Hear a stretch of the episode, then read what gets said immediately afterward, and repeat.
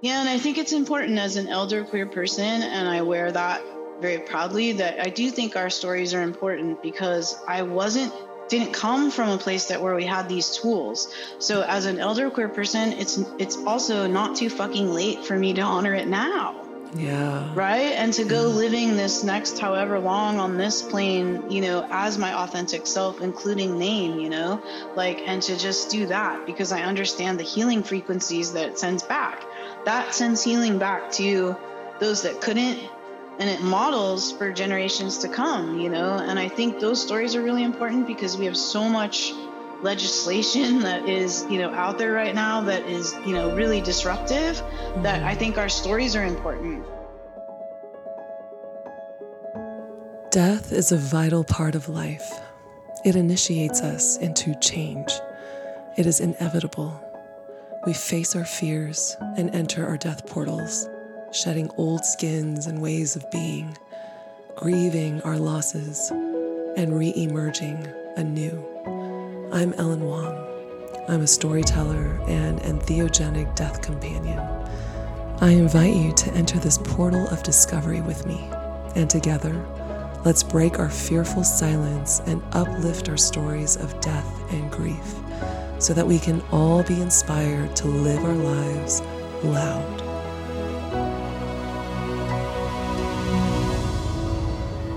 Welcome to Mum.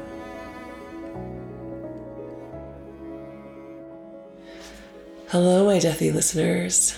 I'm Ellen, your host on this journey through death and rebirth. And it's a beautiful time of year. It's actually my favorite time. I was just reflecting the other day, literally two days ago, as I was walking my dogs up here in the mountains, the San Jacinto Mountains, on a morning walk and the air is starting to feel crisp and cold in the morning. And there's just this aliveness that I feel this time of year.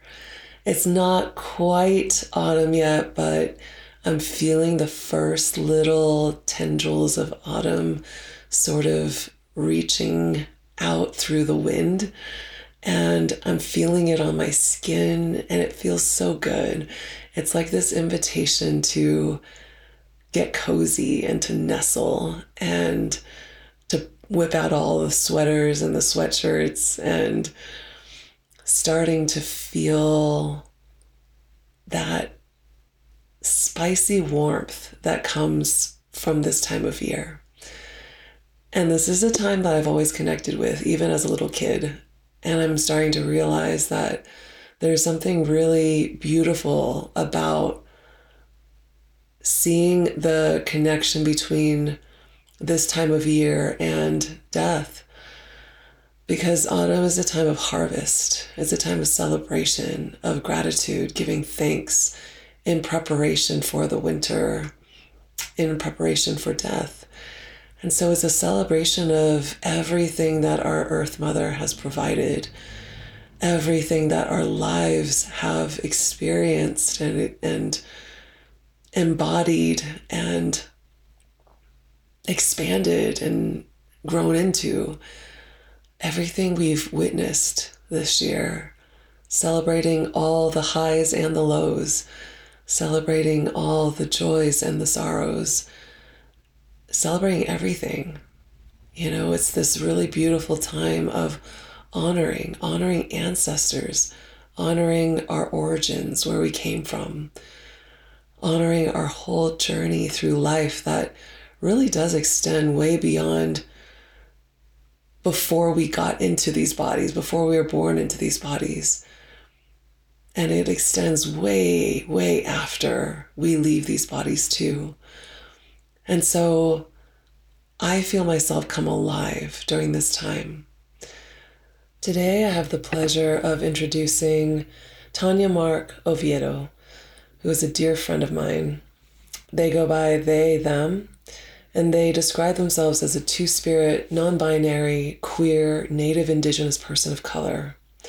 They are also a person in recovery since 1989, a spiritual practitioner, medicine person, educator, and mentor. And they're also the founder of Vamonos, which is a care and harm reduction practice specializing in working with people who are marginalized, 2S, LGBTQ plus communities. And I had the pleasure of meeting TanyaMarck back when TanyaMarck uh, went by Tanya in 2020. And they had started to come to the moon circles that my co-facilitator Samantha Williams and I were holding back then. Um, and this was in the midst of the pandemic. And I remember one particular moon circle when TanyaMarck uh, shared with us afterwards that they had reunited with the child spirit of Mark, this part of themselves that had been dormant and hidden for so long.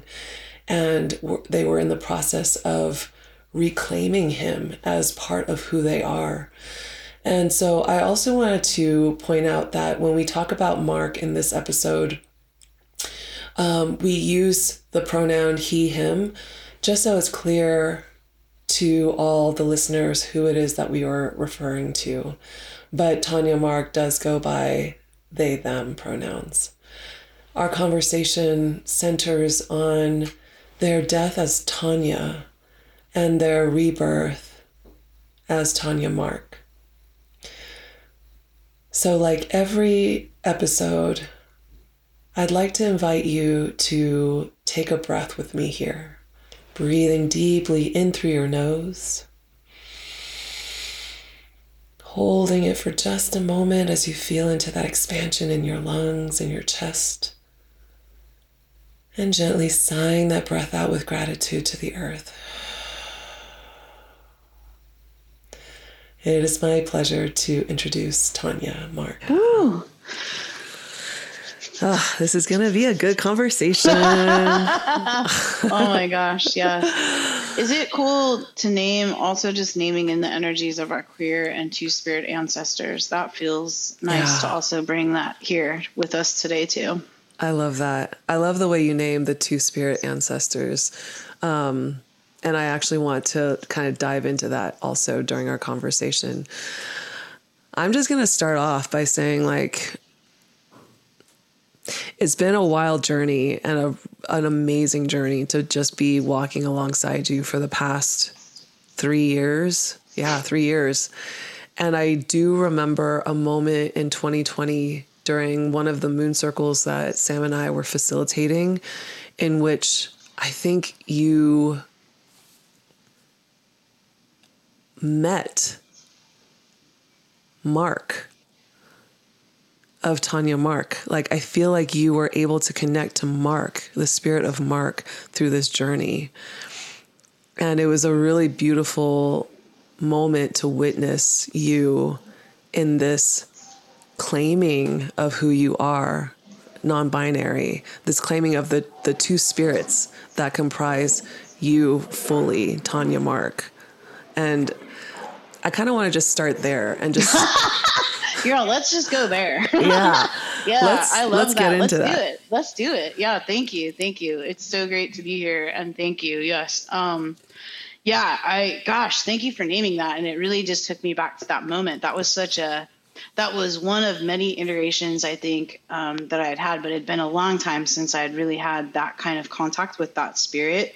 Um, I do want to say that, you know, I do identify as a two spirit, non binary, queer, Native Indigenous person of color. So, um, two spirit is something that it's kind of funny, to be honest. Like, every, I was thinking about this, every Indigenous type of person, practitioner that I've come in contact with, in their own language, sometimes not even in English, sometimes not in Spanish, when they see me, always ask, me das sus manos, give me your hands it, it happened in Oaxaca. It's happened all over the place. Wow. And I give them my hands, and in their own language or in some way, they'll ask, Are you two spirit?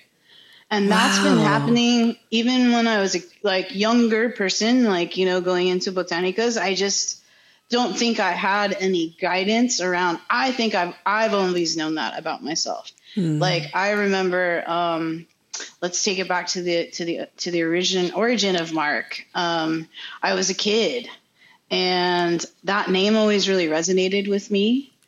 And it, I was 10. So, what is that? Uh, I was born in 1970. So, what is that? 1980? It was the summer of 1980. You could call on a landline, you could call into the party line 853 1212. You know, you could call the time. yes. And like one minute, about one minute before then, there was this party line where people would say, Hey, call this number, or, you know, da da da, party over here. It was like just random people, right? And I thought, like, I had always known that Mark was an energy that was just existed inside of me. So I was like, oh, I, I'm going to go on this party line and I'm going to be Mark. And so I got a number and I called and I actually identified myself as Mark. Wow. And I'm going to keep that person anonymous because I've never give, given consent to the story. But like, we literally spent a summer, we fell in love. There were, uh, we wrote letters to one another. We actually ended up living in the same city. I was 10 years old. Oh my gosh. Um, and we had this wonderful like we spent so much time on the landline because it was summertime so i was home from school and my mom worked at the time only 10 minutes from our home so she let my sister and i be at home and so i'd have these endless conversations of just like falling in love honestly wow. um, for the first time and to be it had nothing to ever do with gender or that i wasn't okay with my body it was just an energy that i knew coexisted inside of me Mm. And I would run out to the mail to interrupt the mail because I knew for sure like I'd get in big trouble or at least my fear was like how would I fucking explain that to my parents? Like we did, I didn't grow up in a time where we had all this language, pronouns. We didn't have that back then. Mm. So I'd run out and grab the letter and then I was so scared that they would be found. I actually had a shoebox of them and then I actually threw them out because I actually burned them because um, I really thought that if I were to ever, if anyone was to ever find it, you know, like I could have gotten in trouble. But yeah, it was very interesting because I really did fall in love. And so then it just so happened to be that they lived 10 minutes from me. So then they started to ask, like, well, we should meet up. And I was like, oh, geez, this is how am I going to work this? Yeah. Um, so I would say, "Oh no, like I'm in trouble," or you know, like I can't like meet up. She'd say, "Let's meet up at the mini golf place," and I'd be like, "Oh, I can't. You know, I'm in, I'm on restriction." um, oh my God. But I did. She said, "I would like an object of yours. This is a true story, Ellen." I went and stole one of my father's flannels that I used to wear, and I put my dad's cologne on it. I convinced my mom we were driving to my grandmother's house, and I said, "Mom, I need to drop something off at a friend's house on the way to grandma's because this oh, person whoa. also lived like in Santa Ana in the same oh neighborhood." I convinced my mom. I put it in a brown paper bag, and I go, "Mom, we're not even getting out of the car." I go, "I'm just going to throw it out the window," and she goes, "What?" And I go, "Yeah, we're just on our way to grandma's." My mother, I swear to God, dude, we I'll never forget. She's like, oh, okay, like you know, back then it was Tanya, like, oh God, what is this kid? You know what I mean? So literally, we drove slowly by, and I threw the bag oh out oh on like a delivery, like newspaper delivery, dude. that was, and I was like, oh my God, like but really like you know um, when she finally was asking to meet more in person and i think she did I, am not sure what she identified so i'm not going to gender assume her so when they said you know hey let's meet in person um, and i finally declined again like um, she had brought one they had brought one of their friends onto the phone and that person had said hey i think this might be a girl that you're talking to oh. and then we short shortly ended up like we had like a little breakup but it was a sweet breakup. Like it never had anything to do with what they had said. I just think maybe there was this unspoken thing that perhaps we were both in this i don't know like this 10 year old summer of love thing and it was just came to an end. And then um that was that and then it wasn't until i got sober at age 19 and then a little few more years later that a partner of mine at the time i felt comfortable sharing that story. Mm. and she made the recommendation to she was like oh you should get a mark tattoo. And i was like oh i never thought about that you know? And so i did and um, then Mark became that became kind of fetishized, and I mm-hmm. didn't have the languaging to, as a queer person, to articulate that and to navigate it. So it actually felt really uncomfortable. So I actually Mark is here. It's just covered up by some of my work, um, other work.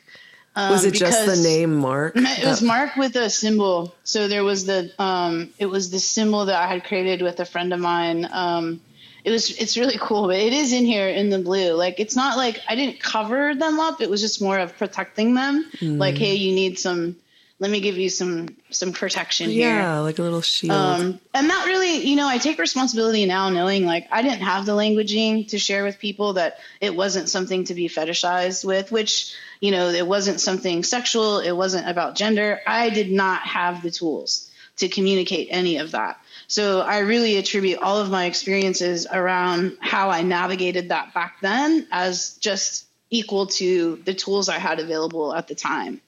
Right. What, when you say fetishize, what do you mean? Like, did that? Oh yeah, that was kind of so. Sometimes in the queer community, um, folks would just assume and they would just call me Mark, or I'd have people approach me sexually and be like, "I want to fuck Mark," or "I want to sleep uh, with Mark," oh. or partners at the time would say, "Can we? Can I have sex with Mark?" Like it was just so, and I'd be like, whoa, dude, like, but I didn't know, like, honestly, I didn't have the tools and it felt uncomfortable inside. Yeah. But I didn't know how to navigate that, right? right? Because I hadn't been living that way authentic. Like, I was kind of trying to figure it out, but also I was like, whoa, dude. was it almost like an alter ego in the way that they were approaching yeah, you? Yeah, it was alter ego and then it was also gender. Oh, okay. You know, so like I think it was this idea of like this mixture, you know, mm-hmm, mm-hmm. and that's not anything new because when I was seven was the first time I was misgendered. I was in my little league uniform, and my parents had taken me out to eat, you know, and I, I felt like a badass dude. I loved ball, I loved baseball, and I felt so happy to be in my uniform. And I went to go pee, and I was misgendered by a white white person who said this is the this is the this is the girls restroom young man. And oh, you know wow. dude seven year old tanya or you know tanya was like yeah i'm in a pee and i'm a girl. So i just carried on. But also inside dude that crushed me yeah because that started a series of many many many iterations of being misgendered over my lifetime Mm. all based on the way that I presented or because I was, you know, comfortable in my more as- masculine aspects or energies, like comfortable showing that or more comfortable. Like it was just like that whole road of being misgendered um, in all kinds of circumstances, like you name it. Like, and that was something that was also really tender to navigate because as a queer person, as a non-binary person, I also knew that about myself too. Like yeah. I just knew, like I was just comfortable being a person. That's it, being a human. And I was comfortable, and I've always been comfortable accessing all aspects of myself, period. Mm, mm-hmm. Right. And I have just felt like, yeah, this is just me. like, so um, that has was also very tender, right? Being misgendered along with um, you know, finding ways to possibly explore like this is who I am, mm-hmm. but then having that other experience too. It was like, oh, maybe, you know, like let me let me protect that again, and let me. Yeah. I'm not ready to really like explore that. I just didn't have the tools.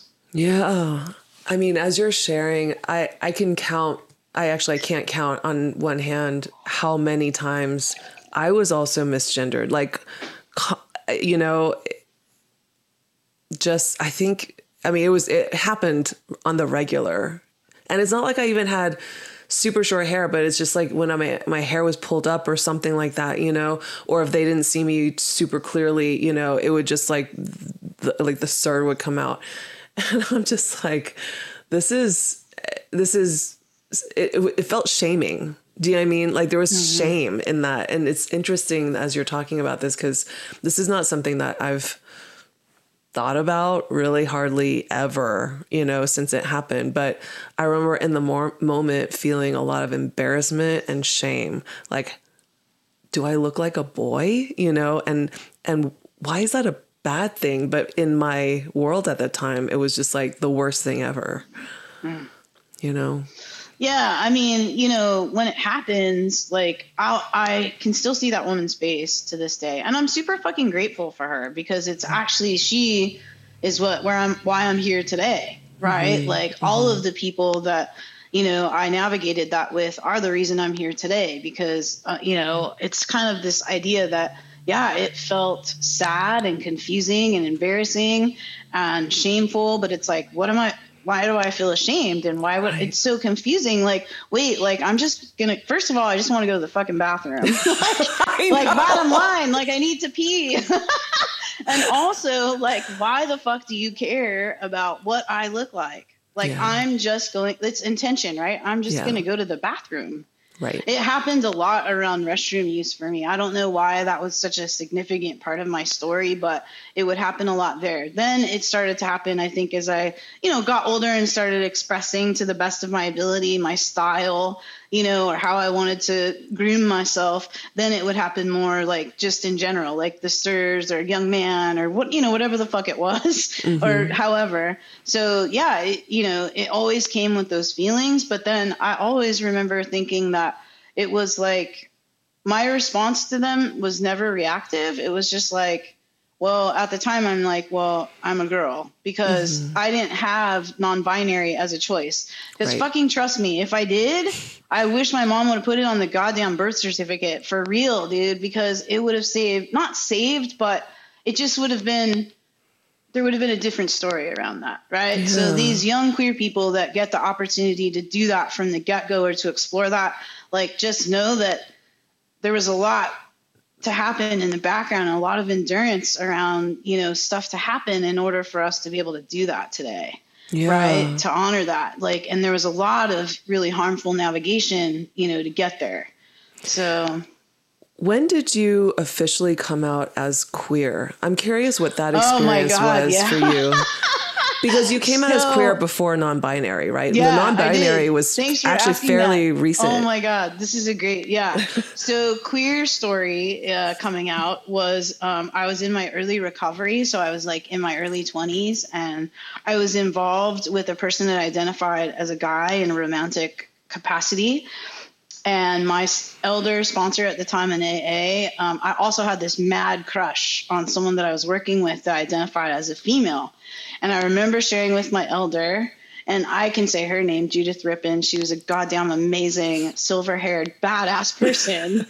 and um, she's passed now and is around quite often, I believe. So um, I remember telling her, like, I have a crush on a woman. And I, and I, she was the first, like, person that had said, like, also, I'm gay, I'm queer. Mm-hmm. And she said, well, you know, in recovery we that that's a, that's cool you know like that whatever that's cool and also like we don't we do handle things with integrity so like if you're having feelings for someone else you know perhaps we need to reconsider your current you know situation and i and i was in such a lustful crush that i didn't i went on this camping trip and i had this wildly gay experience queer experience that was like this we had been building up, you know, all of this flirtation and, you know, and but when I came back and I shared with Judy that, hey, I, you know, basically was not monogamous in a monogamous relationship, like she was like, well,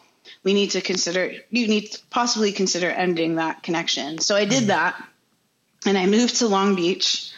Judy had said to me that she, so sweet, like not trauma informed, but she had said, I think there's a lot of gay people in Long Beach. Bless her heart for saying that. She a, you know, I know it wasn't very trauma informed, but she was like, you might want to move to Long Beach. Like, and I was like, oh my God, okay. I was so like, cause you know, I'm like, wow, that sounds like a great idea. And so then I did. And the way that I came out as queer to my family, no joke, to my mom, dude, was it was Pride weekend and we were on the phone. And my mom said, What are you doing this weekend? And I was like, I'm gay and I'm going to Queer Pride. And she was like, This was my mom's response, dude. She goes, I'm sure they're going to have a lot of shopping that you'll enjoy.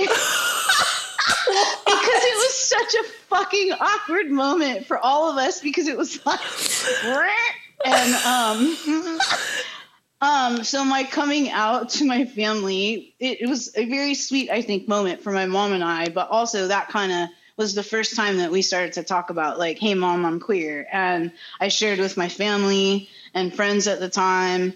Um, and so that, you know, from friends in the past, they were like, congratulations. We've known this forever. We're so glad that, you know, you are able to, you know, name that for yourself. You know what I mean? Um, so that was like in my early 20s, like um, mm. that I came out as queer. But I've known the entire time too that I was queer, and I was always around queer people. Always found queer people. We find each other, even yeah. though we grew up in the 70s and 80s. It was very unspoken, but I always had queer people around me as a kid, and we just I don't know, maybe we had a look or a code that we'd be like, yeah, we're good. was it super shocking to your mom? to be honest, no, like after my mom and I have had many conversations around it, I think she also said that she had an idea. It mm was mm-hmm. just that she said we just didn't know how to talk about it. You know yeah. what I mean? She's like, I, we just, she goes, where I didn't have any resources as a parent, you know, she's like, I kind of had an idea that perhaps, you know, I thought that you seem to maybe ha- be queer, but mm-hmm. you know, mm-hmm. she's like, we didn't have like, who was I going to go to? Like, you know what right. I mean? We were being raised Catholic. Like, there wasn't like PFLAG and all of that. But my mom did join PFLAG after I did come out to her. She did go to the parents support group for queer people. Oh wow! And my mom did get like books and stuff. Like, and she did do her own like. Research, research, you know, like, and did her own thing. And I was like, wow, thanks, mom. You know, that was really cool. yeah, that shows um, a lot of compassion and love yeah. and just like wanting to meet you where you are and understand you and and inform herself of how to like communicate and connect with you, which yeah. I, to me, I feel like that's super, super loving.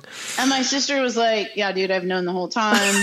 my family was very, um, as you know, coming from a Hispanic family, I mean, as supportive as they could be back then, you know what I mean? Mm-hmm. Over time, I think it, you know, it, we had more queer people come out in our family. It's not, we come from a ton of queer people on both my mom and dad's side. It's just the way that it was navigated and, you know, honored was very different back in those times. And so, um, you know, over time, I think people, you know, if anyone was uncomfortable, like they worked through whatever their stuff was. So mm-hmm. I was lucky that I felt that in that regard, because a lot of queer people don't get the support of their family or sometimes are kicked out of their families based on coming out. So I feel very blessed that way. Yeah. That, you know, I didn't experience any like of that.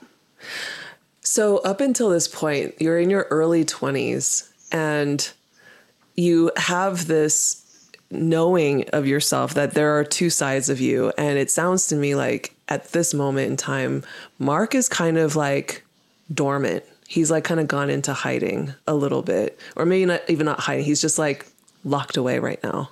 Is that right? Yeah.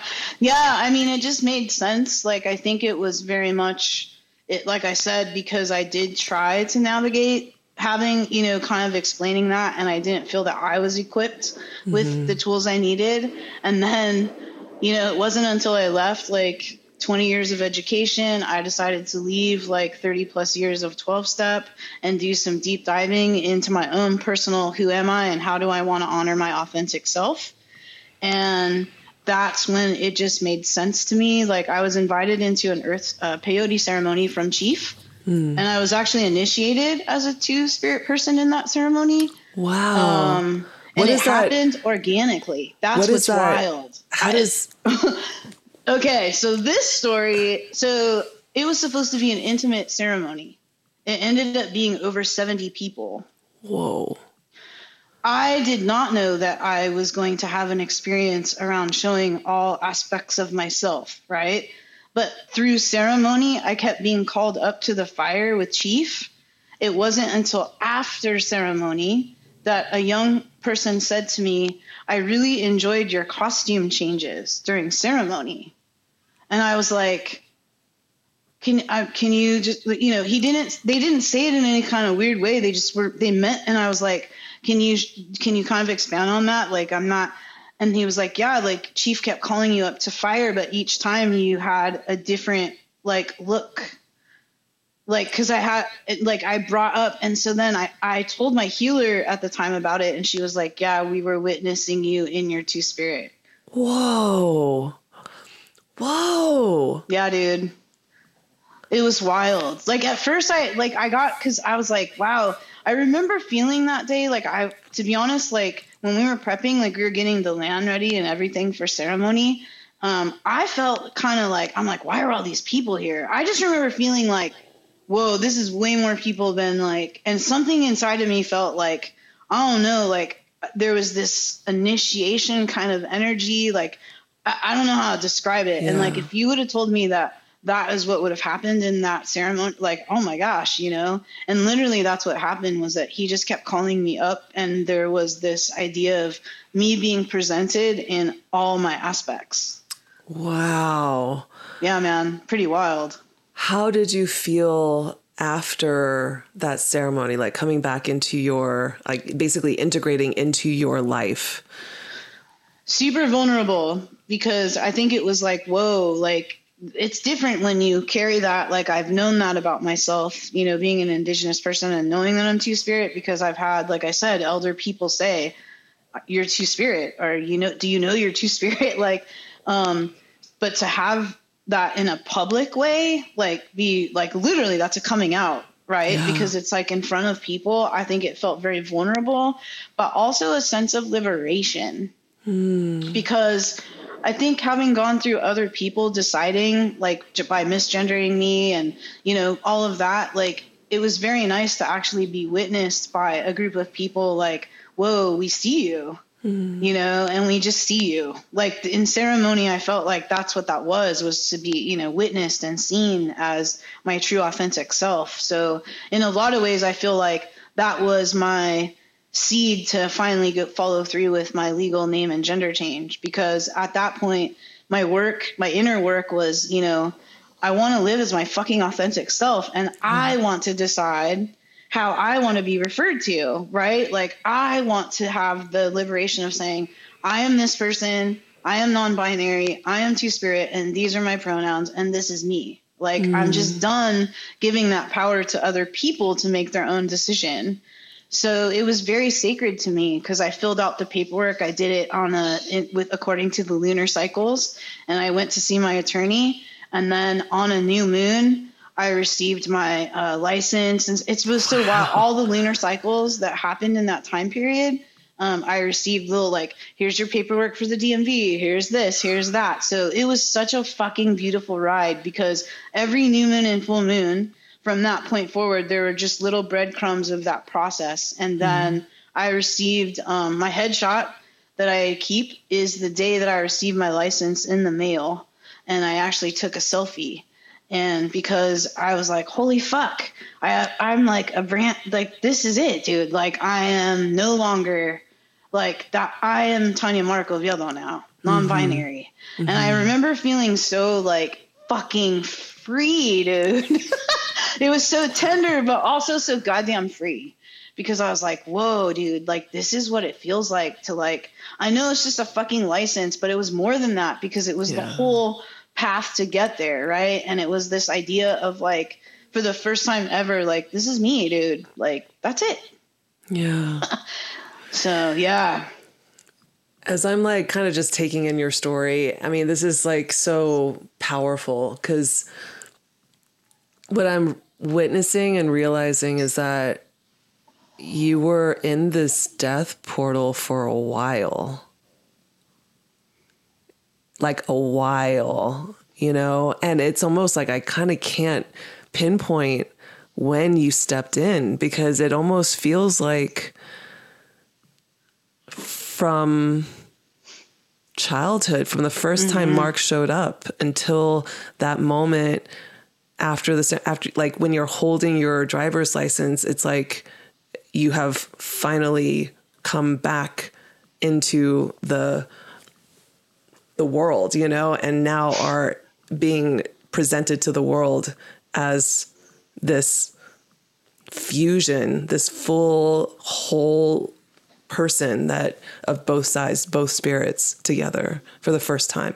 It's just it's wild to me. Is that how you feel? Like yeah, you know, it's so interesting to me because like I went through this grief period as like I started to honor the legal process. I also think I started to grieve at the same time because I realized like there's a lot to that. Like you got to contact a lot of people yeah. to let you know like there's all this fucking paperwork, dude. And so I remember I shared with an elder I was having a very tender, watery moment, and I was like, "There's so much goddamn paperwork," like, and like I was feeling, but then the recommendation was like just take it a little bit at a time. You don't have to call everybody at once. So what that did was I was able to break it up into small pieces mm-hmm. and then because it also involved fucking tender conversations because not everybody that you're going to have a phone conversation with is fucking woke.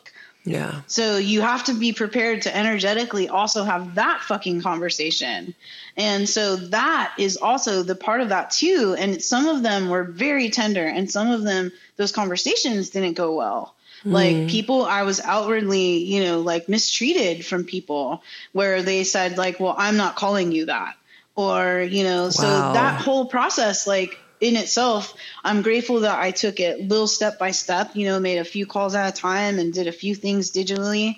So in that process, it was also grieving because mm. I was letting go of, you know, um, who Tanya used to be, right? Mm-hmm. It was mm-hmm. this person that I, I did what I had to do to endure and survive based mm-hmm. on where I was at the time right? So based on the tools I had, I always navigated that. Mm-hmm. I was mm-hmm. very lucky to land in recovery. I mm-hmm. feel like recovery was a really good blanket for me to land into as a young person because I know that there are other very much more tender stories around queerness and you know identity and stuff that are a lot more shadow. I feel like I was really blessed because at least in recovery there was still stuff shit that happened, but at least I had a toolkit Mm-hmm. I had mm-hmm. elders in my life, community in my life that I could at least go to to a capacity, right?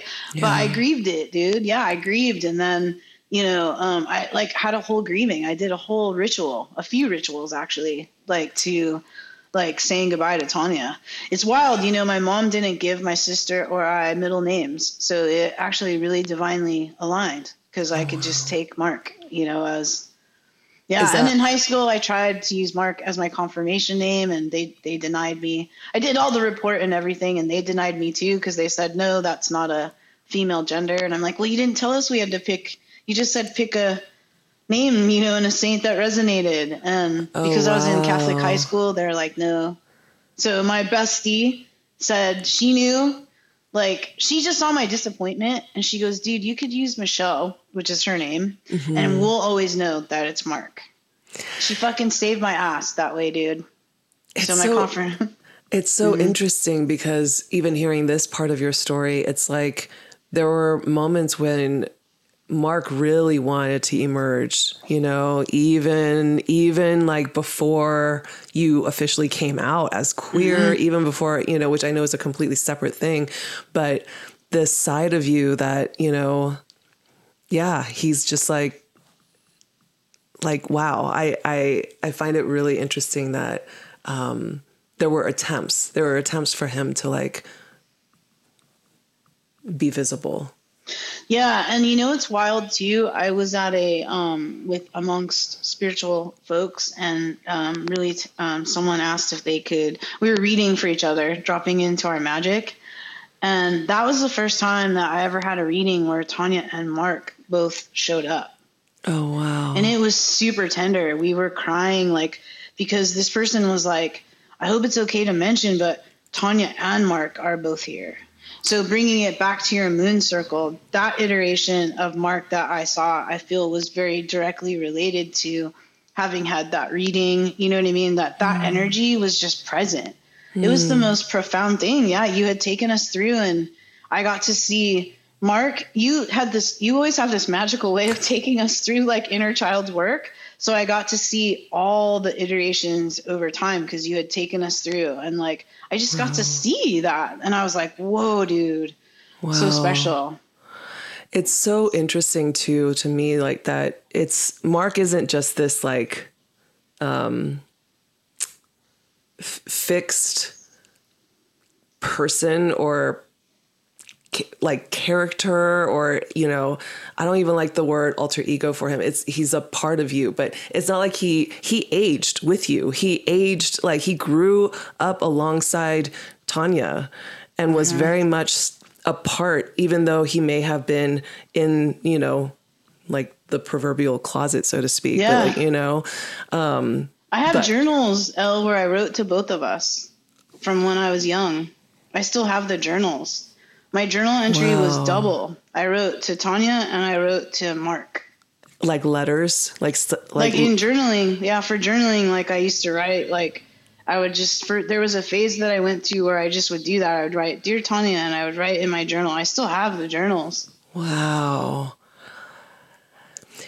This may be a silly question, but I'm curious if two spirit is synonymous with non-binary. For me, yes. I won't say that for all people. I just mm-hmm. think for me it is. That's okay. how I that's how I, you know, vibe and meld with it. It just makes sense to me. Um I'm not yeah, I wouldn't say that for all other folks because I think that, you know, everyone comes from a different story and narrative around it, but for mm-hmm. me, yes, they are very much like together to me. Mm-hmm. And that's what creates the non-binary because for me, yeah. Yeah. Because then I feel like it honors all aspects of myself without mm-hmm. having to lean in one direction or the other. And that's my use of, you know, non binary and two spirit. Yeah. I have like, I'm just sitting with everything that you're sharing because there's so much newness in what your story brings to me to me, I think I came at non binary, and this may be true for some people, where it's almost kind of like a rejection of gender in totality, the rejection of the premise of gender, you know, um, as identity. And so they're not neither, there's no female or male, it's just, you know, them. Um, because I think there's people who also reject pronouns and they would prefer to just be called by their first name, um, which is completely genderless, you know? Yeah. Um, and so I think my perception of it was always kind of like from a almost neutral standpoint. But what you're describing in it's so beautiful. It's these two parts of yourself that are one being, you know. Um, I almost see them as like Siamese twins in a weird way, but like yeah, no, that's a beautiful. Fused. It's beautifully like well, I think that's a beautiful way of reflecting it. You know, it's also non-binary for me is very healing, mm. considering where I came from. Being able to check my own box, like mm-hmm. I get to make that decision, not mm-hmm. someone else doesn't get to make that decision, and that's what feels the most authentic to me. So that's also non-binary for me. Is that everyone else got to decide by misgendering and you know based on what they assumed right? They made gender assumption. Like that's the importance of pronouns by the way is so that we don't gender assume people. Right. That's really why we use them. It has nothing to do with sexual orientation which is who we choose to sleep with. It has to do with gender identity and who we are and how we want to be seen in the world right and so when we say we don't want to gender assume people, like also for me, non binary is the they them feels very liberating because I had people she, heing me my whole life. That And so to me, there's nothing wrong with that because I get that that's someone else's journey. It's mm-hmm. just that's what happened because we didn't have it when they yeah. them became available i felt so relieved because i was like yes this feels good to me it honors non-binary it honors two spirit it honors it honors all of those things for me in a very resonated way and mm. that's just my narrative with those i also recognize that it could mean something completely different to someone else right based on their gender journey or narrative around all of those things. And I think that's what's important to also recognize yeah. is ask the story. Yeah. Ask. It's like so it's important. beautiful to really ask because you like once you know the story, it really changes. I think what happens is that it attaches meaning versus fucking fear and ignorance and discomfort. It actually has it gives an invitation for some meaning yeah. You know of like where does this come from? And why are you know why is it important to you? For me it's living my authentic life period. Right and at age 50 look man fuck yeah. I did it for the other way for so goddamn long. Like i want an opportunity to to share my magic and medicine as my authentic self not having to compartmentalize anything at all ever. Yeah.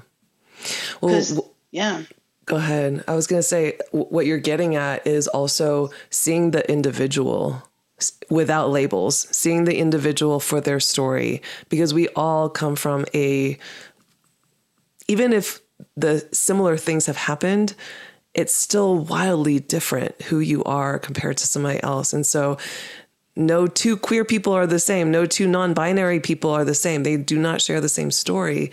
And I think the story becomes essential because you're really truly getting at the heart of who they are. Yeah. Yeah. And I think it's important as an elder queer person, and I wear that very proudly, that I do think our stories are important because I wasn't didn't come from a place that where we had these tools. So as an elder queer person, it's it's also not too fucking late for me to honor it now. Yeah. Right. And to go yeah. living this next however long on this plane, you know, as my authentic self, including name, you know, like, and to just do that because I understand the healing frequencies that it sends back. That sends healing back to those that couldn't and it models for generations to come, you know. And I think those stories are really important because we have so much legislation that is, you know, out there right now that is, you know, really disruptive mm-hmm. that I mm-hmm. think our stories are important, mm-hmm. you know, mm-hmm. because when you can attach meaning to someone's story, perhaps that that can fucking switch the lens up a little bit and maybe we can come from a place of compassion and understanding. Yeah. Well, I just so appreciate you and just the bravery that you've exhibited and kind of approaching each one of these stages of your life, each one of these phases that have um, each one of these steps in the portal. You know what I mean? In that in that shedding and just have come to this beautiful union of your true two spirit nature. And I feel like, yeah, it's like when I look upon your life and, you know, imagine you at the very end of your life not having had that experience and just still being Tanya and only Tanya with Mark still very much in that hidden closet, it just it would feel almost kind of like an incomplete death in a, in a sense. You know what I mean? Hmm. Yeah. That feels really heavy in that way, you know what I mean? Because it would. Mm-hmm. I feel like it would definitely, um, yeah, so at least this way, I know that like when it's time to leave in this place, like I've done so and I've done it in such an authentic way, you know, just living as my authentic self and sharing that. Yeah. You know? Yeah. So, yeah. Well, I have been wanting to end every conversation with five questions that I ask each person um, that is meant to be kind of fun and, you know, sort of like just they're interesting questions to me because it's like fun to kind of think about. But um, yeah, are you down? Let's do it. Okay. I'm down. Let's go. All right. Your final meal, what would that be? Pizza. What kind? Mm, just pizza. Like uh, it's my favorite food. I would just appreciate it so much. Like it really is my most favorite food ever. So yeah, I'd just be down to have pizza. I'd be grateful for pizza. I love it. Yeah. Oh, and Topo Chico. Duh, Topo Chico. Pizza and Topo. what song or sound do you want to hear as you take your last breath? Well, currently, and what I pregame to for this was Phenomenal by Janelle Monáe, mm. because I think that it just has this vibe of, you know, um, yeah, so I'll go with that right now. Phenomenal. Phenomenal. Beautiful. I love the name of it also for you as your send off song. um, what is one sensory experience that you will miss so much on this earth? Oh my gosh. That's a great fucking question. I, well, I'm going to be Geminian in this way and say all of them.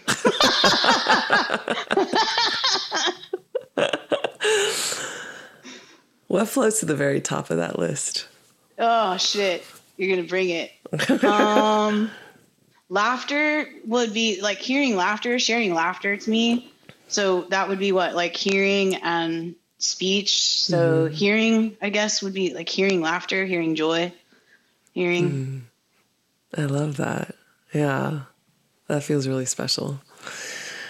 What is something that you want to leave as your legacy for the next generation? It could, it could be an object, an idea, anything you want. I would love to leave all of my magic as a legacy, like all of my practices, journals, things over time, because I feel like those are archives that are so important, mm. you know, and um, my practices and my story. Mm. Beautiful. Final question. If you could start this life all over again, what's one thing you would do different? Absolutely fucking nothing. There it is.